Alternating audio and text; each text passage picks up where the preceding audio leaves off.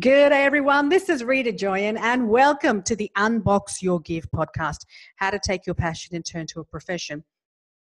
And when I've been teaching how to find your passion, a lot of the times people get stuck on a particular part of that process. And I want to talk to that particular part where people get stuck in finding their passion. So if you're new to this podcast and if you're looking to find your passion, the place that I've always uh, uh advised people to go to is to unboxyourgift.com. That's unboxyourgift.com. And when you go there, so we know where to send what the details of how to find your passion, you just enter your details and then you get access to the video, uh, which is free on how to find your passion. It's actually a video I did live at a conference, and you're getting that um, that video. But what I also wanted to do is there's this particular part where people get stuck, and I just wanted to address that. Uh, because people get unsure of if they're doing the right thing. There's no right or wrong way. But I just want to clarify finding your passion and the steps it takes and where people primarily get stuck and how to unhook from getting stuck. So, I'm not going to talk at length about the process because I have had previous episodes where I have gone through the process quite significantly. Uh, episodes, I think one, two, or three cover how to find your passion in detail. So, if you want to go back and listen to those. So, I'm just going to go from a broader brush, in a broader perspective, I want to paint the picture of how to find your passion. Then I'm going to dive deep into what's preventing people from finding it, where they get stuck, and then um, the the problem with choice, why people get stuck with having choice. So uh, the first thing is you need to find what your strengths are. What, what is your hobbies, skills, and talents? You make a list of all your hobbies, skills, and talents and why you enjoy doing that. Now, this is all coming from the passion process.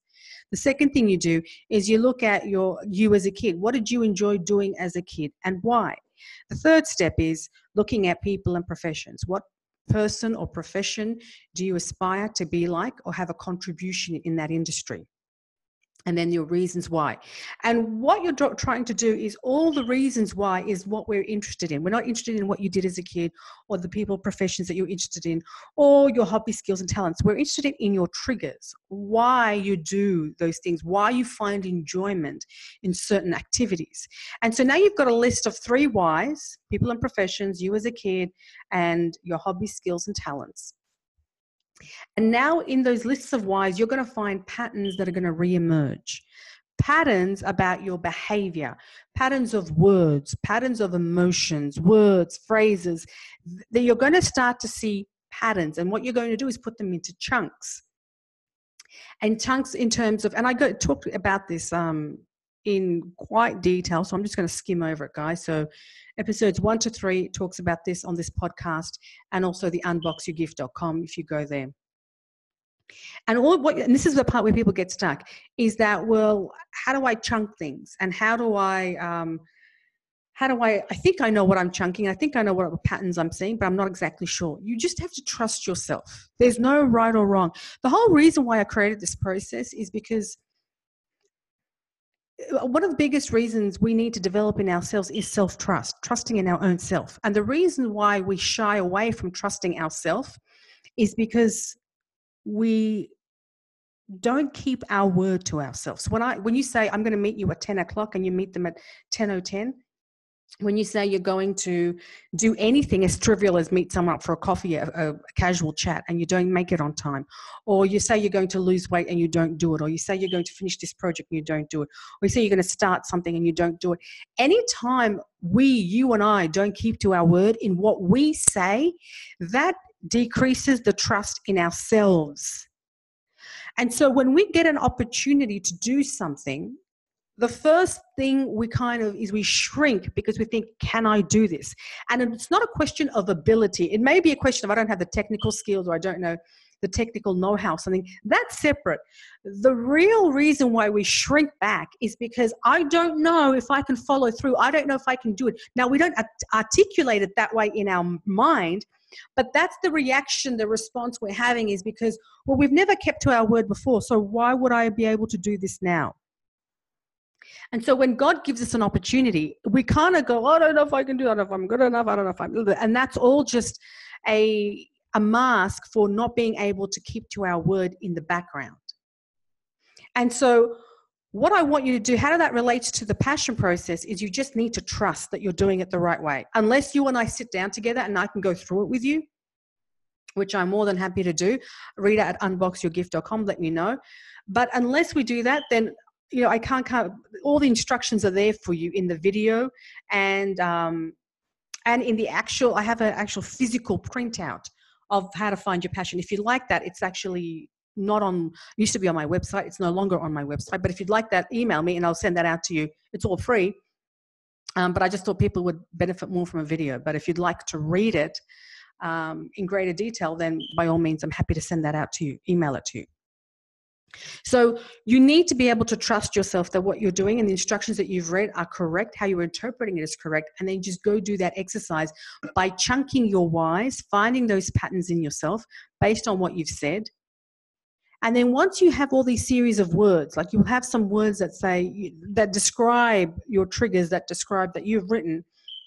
And then you take those words and then you, you take those words and then you put them into like, what kind of work would resonate with the, my whys your top three whys what kind of work would resonate it and if you're getting lost you don't have to be. I keep saying you need to go to episodes one to three or the Unbox Your Gift um, website.com to get the passion process. And once you get that, you'll know what I'm talking about. But those who have done it, your, your, your work is to look out, well, what specifically work would fulfill my whys? Because what we've done is we've gone through a pattern of elimination. There are so many things that you can do and what the process, the passion process does is it eliminates choice and then it gets you to focus on, have monomanical focus. Have you ever heard of that? Monomanical focus. Uh, that's Robert Robert Sharma calls it. Such exaggerated focus on this the one thing and that's what the process is doing is to take out all the shiny objects that are taking your peripheral vision and center it into one thing that really speaks to your soul now that thing can change over time but in that moment that's what you're wanting to be doing in that moment that's the passion for you. You will evolve as you evolve with your passion, but in that moment, that's what you need to be doing. In fact, I was watching a, a documentary of Steve Jobs, and they were talking about the time when he was fired from Apple and then he went on to create Next, the, the other company, which was called Next. And when that was doing really well, and what had what had, and Pixar was doing very well, and he was able to come back to Apple.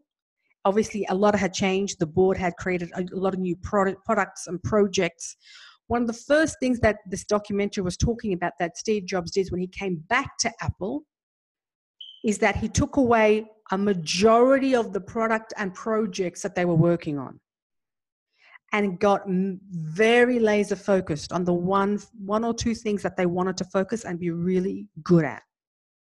And what i took away from that was this absolute obsession with being focused on the one thing and not having your mind being spread out. Because the moment your our minds are spread out uh, you know it's like we're spread thin. You know we feel rushed we feel overwhelmed. And when we have just one project to work on it's just we go deeper into that and we can create a greater better result. I mean just think apple it was headed by a guy who ran that as a philosophy. And the documentary made a very small remark about that, but I took a huge portion because that was one of the pinnacle reasons why Apple succeeded. Now, that's a company I'm talking about, but I'm talking about the leadership of that company started with a particular vision. And the vision was for a specific product and project. And the, I mean, the leader's vision could have been scattered as well oh, that sounds like a good project, or we could do this and we can do that. But he brought it down to one or two projects and products. And that's why we get, we get the iPad, we've got the iPod, we've got the, you know, you've got these pro, you've got these products in the market that are just, that took off. And there could have been other products that were along, but he just completely took those away. And so the passion process is enabling you to take everything off the table that is distracting you and that is you know blurring your focus because once you can really get clear on what that thing is that lights you up, now you're able to have manomanical, in Robin Sharma's words, you're allowed to have now, you can have now, not allowed to have, you can now have manomanical focus to drive really, really straight and really deep into this one project or product that really speaks. Now, for those of you like myself who are multi passionate people who have many passions, well, I want to do this and I want to do that and I want to do that and I want to do that. I hear because I, I, I'm from the same group of people. You know, I, I do the same, same, I'm from the same class. But what I've realized is once you have multi passions and you kind of dabble in them, because you have to dabble in them. You can't have there's 24 hours in the day. Once you dabble, you kind of get tired of dabbling and just by a process of trying to just get something done and get something really to take flight, you're forced to become very, very narrow in your focus and have mathematical concentration on one product or service or, or project. So I'm speaking from experience. I've I've had on my list of things that I wanted to complete so many things that what I've come to now is by a process of just I'm tired of just dabbling. I'm tired of just you know, because I'm not getting the result that I wanted, I'm now just focusing, really trying to bring my focus further and further. Because my passion is like, I've, I've, got a passion for this, and I've got a passion for that, and I've got a passion. But that doesn't help. That doesn't help anything or anyone, including uh, how I want to contribute because it's taking away from the primary reason. So I've had to be, become very, very focused on the one thing that if I had to do just one thing, what would that one thing be? Even though that's hard, even though it's like I can't pick the one thing, I've had to come to that because the alternative of being scattered is just wasn't serving me. When you come to that point when being scattered and having too much on your things of projects to do, when that just becomes like it's just not getting anywhere, when you get to that level, that's when you will naturally fall into mathematical uh, focus. Whether that takes you a day, a year, 10 years, 20 years, it does, I don't know. But everyone comes to their own focus in their time, however long that takes. And I know of, you know, anyone that you admire, if you just think of anybody that you admire, you know that they have a really pristine focus on something, whether they're a great parent, whether they're a fantastic leader, whether a great um, chef, whether whatever that they do, they have manomanical focus. They're not being a chef, and they're also trying to do X and trying to do Y and trying to, um, you know, feed a kid and trying to. They're not. They've got focus, and there is an overwhelm of passion that goes into that focus, which is what gives it the breath and the wings for that project, that product to take off. And so I wanted to share that with you guys because I find that that's been very crippling for me for a very long time. And I know for a, a, a huge amount of people in the population because there's so much choice. You know, you could do anything really. I mean, yes, you need skill. Yes, you need the, you know, you need all of that. But aside from that, you know, the, the problem with choice is that if you get if you want to do something you need to get rid of choice let me repeat that again if you want to do something, if you want to get committed, if you want to follow through with something, if you want to see something to the finish line, you have to get rid of choice. Because choice is what's making everything very cluttered in your mind, cluttered on your desk, cluttered around the house. Like I'm speaking from experience here. So, choice is what creates clutter in our heads. And the way to remove that clutter is to remove choice and you just focus on that one thing.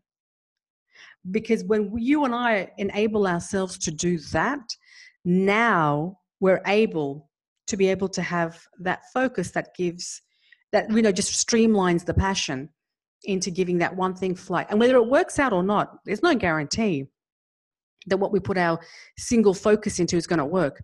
But at least we've given a hundred we haven't dabbled in it you know, we can kind of dip our toe and then take it out and dip our toe, stop and start, stop and start the project. At least we've gone full ball in.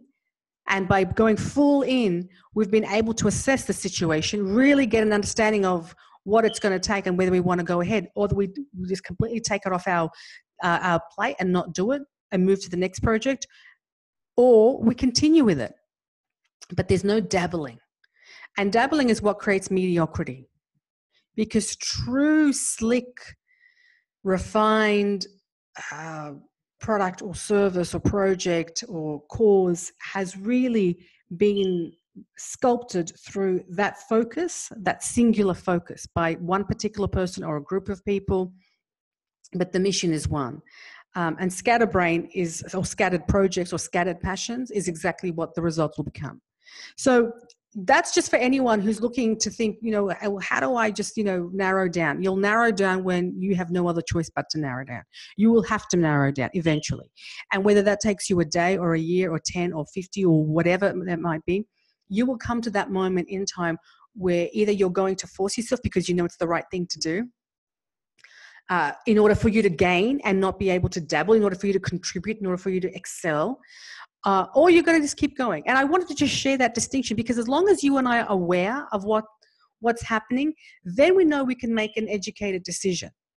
But if things are just happening and we don't know why it's happening, why we're scattered, why we're overwhelmed, why we've got so many choices, uh, why we've got so many passions. I mean, how do we get to them all? All those questions, they're great things, but you will get to each one, God willing, in time. And in doing so, it requires, on the first hand, a really laser like focus.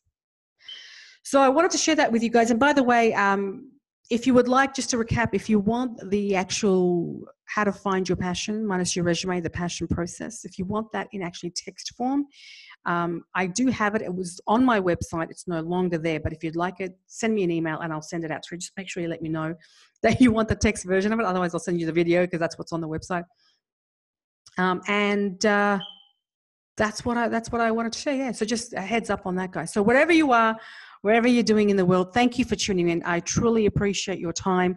I appreciate your you being here, you listening in. I appreciate the fact that you want to have a passion, that you want to unearth your passion, that you want to what's the word resurrect your passion because we've all had it we all know what it is it's just deep inside us and your commitment to it by coming in and listening to these episodes is truly a gift for me. And so I thank you sincerely for tuning in and wherever you are, wherever you're doing in the world. And my advice to myself and to you is that life is a gift. Let's unbox it every day.